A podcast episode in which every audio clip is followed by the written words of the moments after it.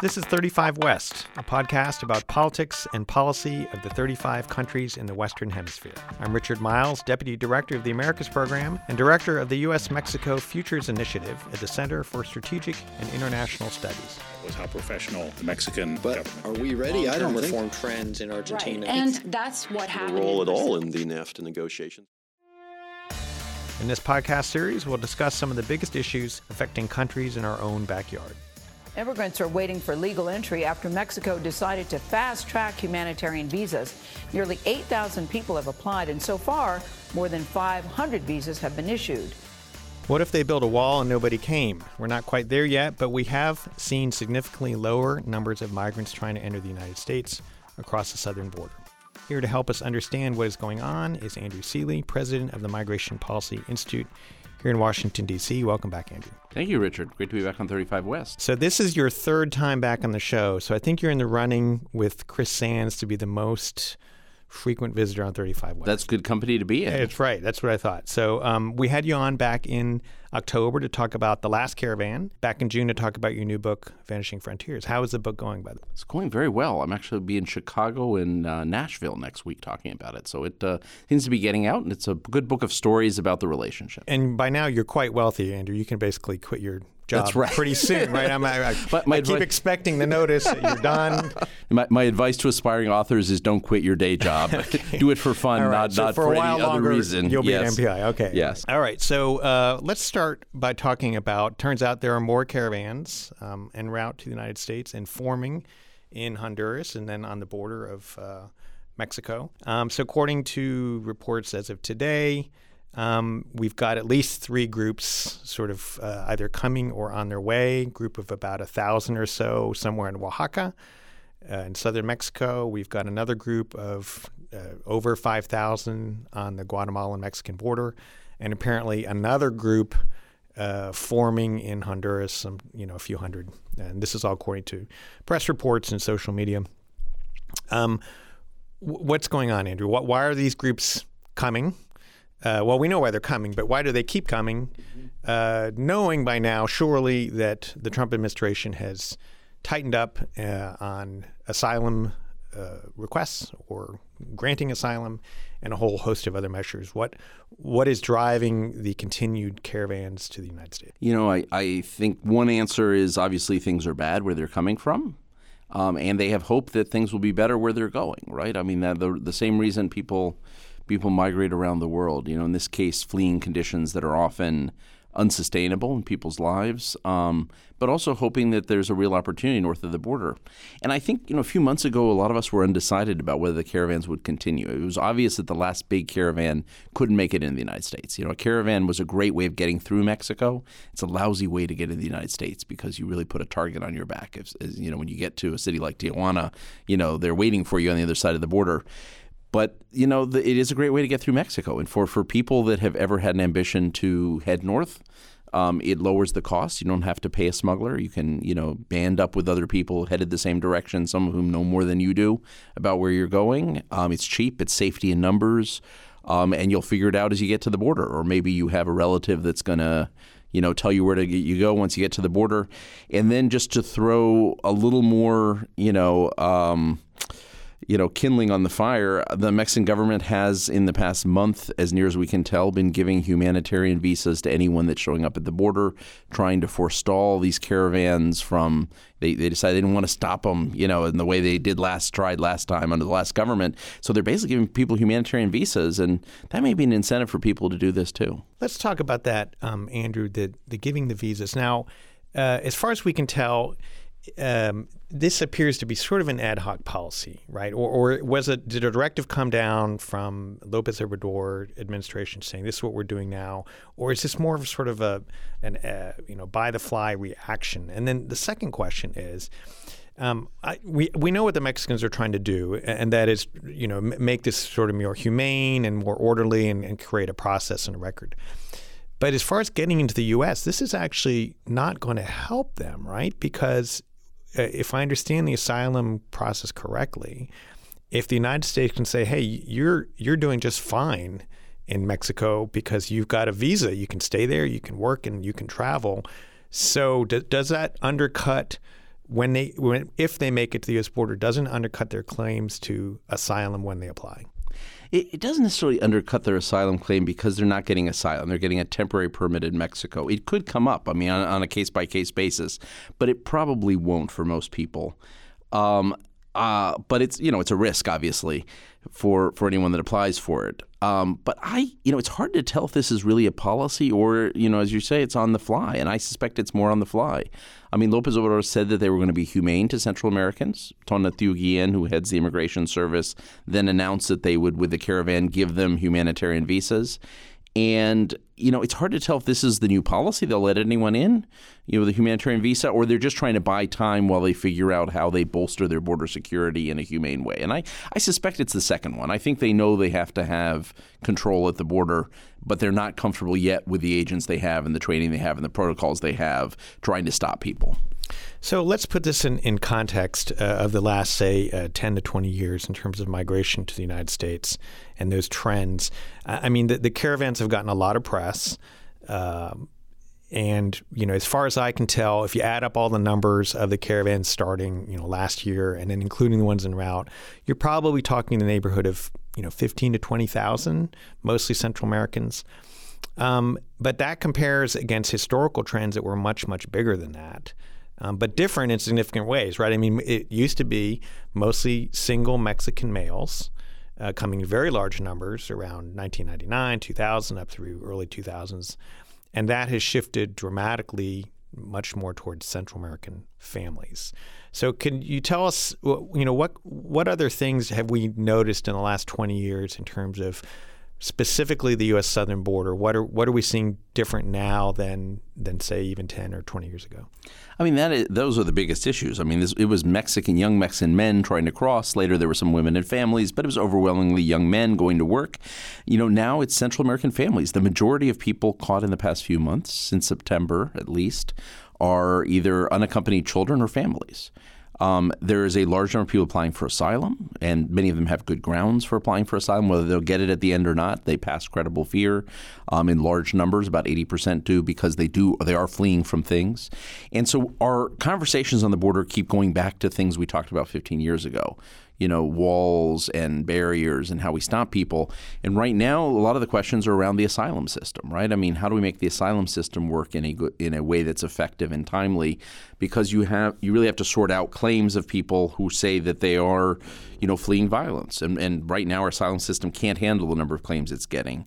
We're also dealing with people who can't be detained for very long because under law, under settlement agreements and court cases, we cannot detain people longer than um, a little over 20 days um, who are minors, and that includes families right now because the government said it won't separate families, um, and that means that you know a large number of the people coming across aren't going to be detained for very long. So this is a whole different set of challenges that aren't going to be stopped by conventional measures, and we haven't even started to have that conversation. I mean, we're we're in the middle of this debate about the wall in the United States, but I get the sense that neither side, neither Democrats nor Republicans, nor the White House nor Congress, is really talking about some of these deeper issues about how we rethink both what is humane at the border, but what is also an effective deterrent. So, one of the other interesting trends that has, I think, also been obscured by a lot of publicity about the caravans is is a sort of reverse flow of, of migration of migrants returning either voluntarily or involuntarily, in, as, as in being deported to Mexico and the Northern Triangle countries. And last week, I think it was, the Migration Policy Institute, your, your day job, um, released a very good report called Sustainable Reintegration uh, Strategies to Support Migrants Returning to Mexico and Central America. And I learned a lot of things I didn't know. I, I didn't know the extent to which the governments, or at least trying, to sort of come up with a process to basically receive and reintegrate um, migrants who have lived in the United States and are now returning either either by their own choice or not by their own choice. Could you tell us what are sort of some of the key elements uh, or the key things that, that your researchers turned up um, as they were down there in this uh, Mexico and the Northern Triangle countries? Sure. I mean, this is a report that my colleagues, colleagues uh, Randy Capps and Ariel Ruiz did um, with uh, Luis Argueta and, and uh, Rodrigo Dominguez um, two researchers who are actually on the ground uh, for us in Central America and Mexico. And I mean, it's fascinating. I mean, first of all, I mean, for Mexico, we've seen the drop in the number of Mexicans living in the United States from 11.7 million to 11.3 million from 2010 to 2017. That doesn't sound like a lot, but there are a lot of Mexicans that come every year, most of them legally these days. And so it's surprising that even with the number of Mexicans that come through family reunification, people getting green cards, people coming on temporary worker programs, uh, and a few people still coming illegally, though, though a small number, the overall number of Mexicans is dropping. It tells you a lot of Mexicans are leaving the United States, most of them voluntary. Some are getting deported, and then a lot of Central Americans are getting deported or deciding to go home. And you know, this is a huge issue actually for the United States government because the, the U.S. government is interested in making sure that people who return actually have opportunities and don't come back illegally to the United States. But it's a huge issue for these countries, figuring out how to to you know integrate people that have been away for a while, make sure they get jobs, make sure they get in the educational system, and you know I think there's a, a real hope that they can tap a bit of the the human capital that comes with people that have lived abroad for a while, particularly people that have spent some time in the United States. Um, there's some research, not by us, by uh, by other colleagues um, that have looked at University of North Carolina, have looked at you know the intangible skills people pick up when they're living in the United States. Migrants, you know, not not just degrees, but you know, running your own small business. You know, learning how to navigate um, the legal system, learning how to pay taxes, things like that that people take back with them. Their norms and expectations change. So there's a lot of things countries are doing. I mean, one is just having a reception center. I know that sounds small, but El Salvador has done this. You've seen this in Mexico City, in Michoacan, in Mexico, where, where governments simply have a place where people can arrive when they come back and get pointed to different services, right? Do these tend to be at airports, Andrew, or ports of entry, or where? where? Yeah, at airports, ports of entry. Um, in the case of, of Morelia, it's it's actually at a government building, but it's a small enough city. But it's one of the cities that has the largest migrant population in the United States. So you know, it's a known place place people can come to, but otherwise it tends to be at airports or in the border cities. Um, you see this in Tijuana, for example. It's right actually where people are deported to. And the idea is just giving people the menu of options. You know, how do you get a bank account? Um, where do you look for housing? How do you, you know, enroll, enroll your child in school? What documents do you need? All these basic 101 things you need people to have. The Mexican government has tried giving people some subsidies to get started. They've tried actually helping people get bank accounts. Um, it doesn't always work as well as in practice as it does on paper, but these are the kind of things that are creative that, that are helpful for people as they're trying to get reintegrated back into their countries. Andrew, of the ones who are returning voluntarily, either to Mexico or Central America, is there a demographic profile that stands out? I mean, are these, for instance, are, are they people who've spent their full adult life in the United States and they're going back to retire? Or are they ones who couldn't find a job or the young families? What, what does it look like um, of the returnees? You have everything in this. I mean, you know, you have a lot of people who've been successful here, right? They're going back because they want to retire or they want to start a business, right? And being successful is a relative term, right? I mean, they feel they can go back having, you know, with some money in their pockets. They'd rather, they can't start a business in the U.S., but they can go out and start a business in their hometown or they've been building a house for 30 years in their hometown and they want to retire. So you get that segment of people who are going back with money in their pockets and real opportunities, and often have been away a long time, so are facing a bit of culture shock when they go back. Um, and then you get a lot of people who just got to the U.S. and got deported, right? Um, and so they really haven't been away that long. And so they, they, were uprooted from whatever their life was, and they've got to start all over again, but they've just been deported. And in between, you have a group of people who've been living in these states for a while and have uh, gotten deported, right? These are people who are, who are getting deported through interior deportations and really are disoriented because they didn't save up for this. They didn't plan for this. They, they've often been deported alone, left family in the United States. Um, and it really is is quite a shock. And they, they are probably the ones that have the hardest time because they neither are prepared for going back, and at the same time they've been away for nor you know nor have they been integrated into the country that where they're being deported back to. They've been gone too long to to really have feet on the ground there and a notion of what they're going to do, and they're not coming prepared. So, Andrew, I think one of the uh, anec- fascinating anecdotes I read in your book, in Vanishing Frontiers, I'm pretty sure I read it in your book, was about call centers, right? Yes. You told a story yes, about sort of this latter yep. part that you just mentioned of Americans uh, relatively young, or sorry, Mexicans relatively young, live in the United States, are deported. They find themselves back in their hometown. Spanish sometimes ain't that good. That's right. Um, English is pretty good. And they go find a job at call centers. Are, are what what sort of numbers are we talking about uh, in in Mexico? And um, could they do potentially other things besides working call centers in which they're leveraging, like you said, the skills or talent set that they may have learned in the United States? Yeah, they're, they're about, last I checked, there were about 80 or 90 call centers in Mexico, which is a lot that really depend on this population. These are so, English call centers. English call centers. And they're often bilingual. One of the attractions of Mexico is that, you know, these kids that are coming back, often, you know, teenagers and, and in their 20s, um, are so they're not always getting in the 30s sometimes. They're bilingual so they speak american english and they speak mexican spanish. And for a lot of american companies that's a bonanza right? Because they want people who can answer the phone in american english and then turn around and also be able to answer callers in spanish actually and, and mexican spanish for a us latino population. Um, so that's why this is so popular. And it's the same time zone of course um, and, and it's fascinating hanging out with some of these people because they really are culturally American. I mean, they've grown up in the United States. They feel American. They speak English to each other. Um, I, I talk about someone in the book actually who is named Alejandra Pinzon, who you know I spent an afternoon with her and her husband and their kids. They speak English at home, right? I mean, that's their native language because both of them grew up in the United States, even though they were born in Mexico. So that is a, I mean, it, that is a huge number of people. Some of these people make it into other areas like tourism. Tourists, you know, uh, Cancun, Acapulco, and me- increasingly in Mexico City, people are employing a lot of these young people in the tourism industry because they can speak English. Um, some multinational companies are actually, you know, hiring these people. I ended up Alejandra Pinzon herself has actually moved now into a multinational corporation because she's both a talented manager and incredibly bilingual and bicultural. Um, and so there is a, a, movement of these people into other areas of the economy as well. I mean, this is a real ca- human capital pool for for countries like Mexico and and Central America.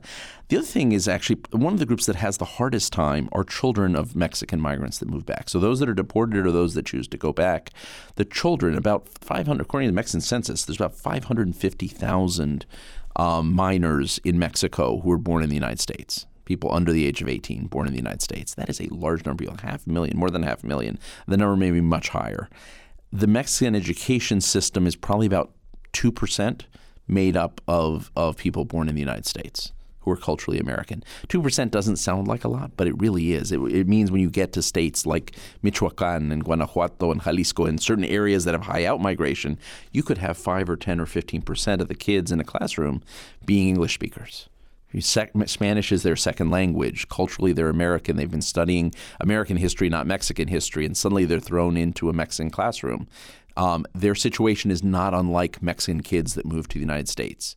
De facto, you know, they may speak Spanish with their parents, but de facto, they're immigrants in Mexico. They're American immigrants in Mexico. Andrew, do you think um, that the effects of this sort of reverse migration uh, is kind of a one-off effect, or do you think this is going to have continuing sort of ramifications on on you know economic ties, political ties, cultural ties? Are, are, we looking now at an era in which, as as you say, in the title of your book, "Vanishing Frontiers," where this dynamic sort of feeds into each other uh, across the border, or is this just sort of an artifact of a particular you know immigration policy that's in place for a decade, uh, and then you know those those children that you talked about are eventually going to get reassimilated back into Mexico, right? And you'll have is the effect gone, or or will it continue? Or they're held back to the United States too. I mean, I think some of them may go, decide to go to the U.S. at some point to work or study. I mean, it, it, it's hard to know. I think we're actually in front. I think we're looking at a circular flow. You know, there, there was a time when the flow was one direction. It was from the United States to Mexico, from Mexico to the United States. You know, people get deported, but usually they get deported as they cross. Not you know, if you made it into the states, you were okay. Um, the deportations may go down over time may or may not. But I think we're going to look at a constant circular flow. A lot of Mexicans move to the United States. They make the money, you know, they make some money. They they but they long to go back to Mexico, and I think you're going to see people continuing to do that, along with more and more Americans choosing to live in Mexico. I mean, there, there's this huge population, also several hundred thousand Americans who have no Mexican heritage who live in in Mexico. Some are there with multinational companies. A lot are retirees. Some live in border areas and work in the United States and commute back and forth and just live better on the Mexican side. And some are, you know, increasingly among young people, actually. I found just lots and lots of people who were independent contractors. These were computer programmers. These were, you know, graphic designers, web designers, uh, writers, you know, people who work out of WeWork stations in Mexico, uh, you know, or out of their houses. And they just like living in Mexico. And, th- and there's an enormous network network of people. I, I, can't tell you the number of people I've just met. You know, as I was mostly as I was looking at the book, but also just through friends who are in that situation who have no real ties to Mexico, other than at some point they went there and loved it, and they can live better there than they can in the United States. It's a good place to be if you're going to be an independent contractor and, and create your own business. It's a great place to be in a mobile world. I did actually interview for the book, although I don't think I used him in the end, but I interviewed this great guy who had run a furniture business, lives in San Miguel de Allende and is now a very successful author. So his second career is he and his wife retired to Mexico to San Miguel. Have a beautiful house in a nice neighborhood, and you know he sold the furniture business. And um, he spent the rest of his life being a writer. Actually, he writes in English, mostly for the American community in Mexico. Publishes a bit in the U.S. as well, and you know he can do it.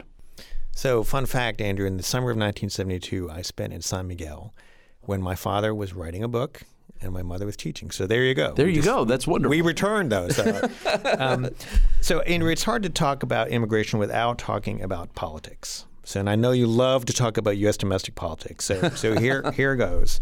If you look at the various polling among Americans and our attitudes towards immigration, seems to me it, it's kind of fluid and in some ways all over the map, depending on the question you ask. You know, I, I think I saw recently, I, I can't remember who did the poll, whether it was Pew, uh, attitudes towards immigrants. And it was still pretty positive. Yeah, very. You know, like something 70 30, you know, immigrants basically have been good for the United States. But then if you ask other questions, you know, uh, about whether it's the wall or border security or do immigrants cause crime, you get these sort of very different numbers. Am, am I wrong? Are they, are they all sort of in one direction and politicians are misreading the mood, or are the politicians reading it in some sense correctly in terms of hardening attitudes on immigration? I think politicians on both sides are reading selectively, and they're reading their base well, but they're not reading the American public well. Americans are overwhelmingly, when you look at the polls, I mean, they are overwhelmingly in favor of immigration. They think immigrants add to the American economy. They think immigration is part of what it is to be American. You know, it's just part of, of the United States. They don't think immigrants commit crime. Most people don't. But Americans also want to know why we do immigration, what the rules are, and they want to know that the rules are being respected. This is not unlike people elsewhere in the world, but Americans are, are actually more pro immigration than most people around the world because we have such a long template and such a well established template for immigration. You know, for most Americans, it's natural. There's a small minority, I mean, a large minority of Americans that do not like immigration, but the vast majority like it. But those who won't talk about border security and won't talk about enforcement also make a huge mistake in thinking that Americans don't care about that because Americans do want to know what the rules are. We're, we're a rule abiding country. We're somewhat over legalistic, perhaps even. And people do want to know that there are rules, that those rules make sense, that we're designing the rules for the best of the American people, for the economy. Um, our economic future, and that we are making sure that people follow the rules, and and that doesn't necessarily mean that people want to seal off you know the border entirely. You know the the border fence turns out to be not terribly popular. It never gets to majority support, but that doesn't mean people don't want to know that there is some attempt to to channel people through legal channels and stop people coming from other ways. And I think you know Democrats at their peril have not necessarily realized that, and Republicans at their peril, or at least the White House at, at its peril, more than Republicans in general, has not necessarily realized how pro-immigration Americans are. You know, both sides are selectively reading what, what's in the polls. So I'm, I'm going to ask you something I've asked other guests on the show, and that is, it, it seems to me that the core elements of an immigration deal still exist for, for exactly reasons that you just said.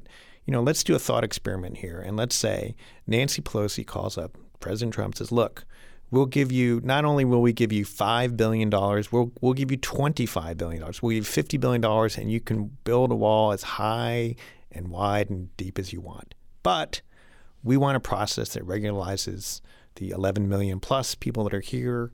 It's going to be lawful, and they're going to get citizenship at the other end of that. Why is that off the table? I mean, politically, that would sort of be suicide for both sides. But it seems like that'd be about where most Americans would come down. If you could sort of guarantee a, a citizenship process for people in this country already in exchange for. Now, the answer I usually hear is like from Republicans, well, we tried that before and we got taken. We, we got more immigration and we got a regular path or amnesty, but we didn't get border security. Is there even a possibility, do you think, let's say before 2020, that President Trump wakes up and goes, "Hey, okay, sounds good. Thanks, Nancy. I'll take my 25 billion, and you get your path to citizenship." It's possible. I, th- I think it's hard because I think And a trust- meteor crashing into the Earth is possible as Right, well. but- exactly. exactly. I think that's the chances. No, I, look, I think it's more possible than a meteoric crashing, um, less than uh, you know probably a few other things we could think of. I think it's hard, um, and it's hard because there isn't trust on on both sides here, and and so I think it's going to take longer than two years to get there.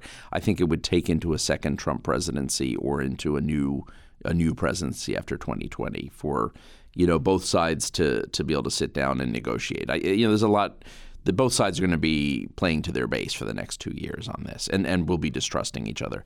But yeah, there is a deal, and the, I mean the, the, the outlines of the deal have always been there, right? Which is we need a system that is more based visas going forward are a little more based on employment, right? Right now, it's overwhelming a system based on families, right? So a little more, you know, for people coming for meeting employment needs in the United States. We got to figure out what President Trump calls merit. We got to figure out what merit is. Is it just high skilled, or is it also low skilled and middle skilled? So we got to figure out that basket. We got to figure out what we do with the people, 11 million people here, you know, illegally in this country. You know, who gets to come out of the shadows? Do they get citizenship or not, or a really long pathway to citizenship, or or just residency but no citizenship? Um, border security, you know, do you build a wall everywhere, or do you do a basket where you upgrade, you know, ports of entry as well as use technology and fencing on the border? You know, maybe a more complete set, as well as do some perhaps some worksite enforcement as well. You know, so I think there's a lot of things, and then you got to figure out refugees and asylum. You know, how do you update our asylum system? What do we think about in terms of refugees? That's always been a calling card of the United States. So there's a, a set of baskets we need to figure out. The outlines have always been there. I think most reasonable people, if you put them in a room, could come out with a way of doing this. But politically, it may be hard for the next couple of years. But look, if we can get to the end of this shutdown, you know, we're in the middle of the shutdown here. If they come up with some sort of smaller deal that maybe is DACA, temporary protected status, and wall, maybe that begins to create some confidence. You know, whatever that mini deal looks like, maybe starts creating confidence. And look, President Trump put out the idea of of having weekly immigration meetings. Um, I don't think that's going to happen, but but if there are a couple summits with the president about this, where everyone sits down before 2020, we might, you know, after 2020, maybe we get there where there's a, you know, the beginnings of an outline that all, every side can live with. So, Andrew, that sounds very, very reasonable. So, do I detect the beginning of an Andrew Selee for Congress uh, platform Definitely here? not. you're gonna you're gonna fund from the proceeds of your book. So you you you know you're, you're not won't even have to raise money. Th- that's how we know that this is not going to go very far. So I think our, our hope is, you know, at least at, at Migration Policy Institute, our hope is to inject some practical ideas into the discussion on both sides and, and hope that over the next couple of years, you know, between the next two to three years, we're able to get to a place where reasonable people can sit in the same room and say, this is the outline of what we can live with, and then begin to fill it in and, and, and have data behind it that, that uh, show what this would do for the economy and what it would do for for communities. Well, this is a very good report that you've just put out, uh, Andrew, and we're big fans of MPI's work over here. Uh, so commend you for that. Um, looking well, forward to you. you know uh, seeing more of your work. Um, and look forward to having you back on the show again. And then you will have bragging rights over Chris Sands. Yeah. Great to be on 35 West. Richard, thanks for having me back. Thanks, Andrew. Thank you for listening to 35 West. Please tune in next week for a new episode and make sure to subscribe to 35 West on iTunes and SoundCloud.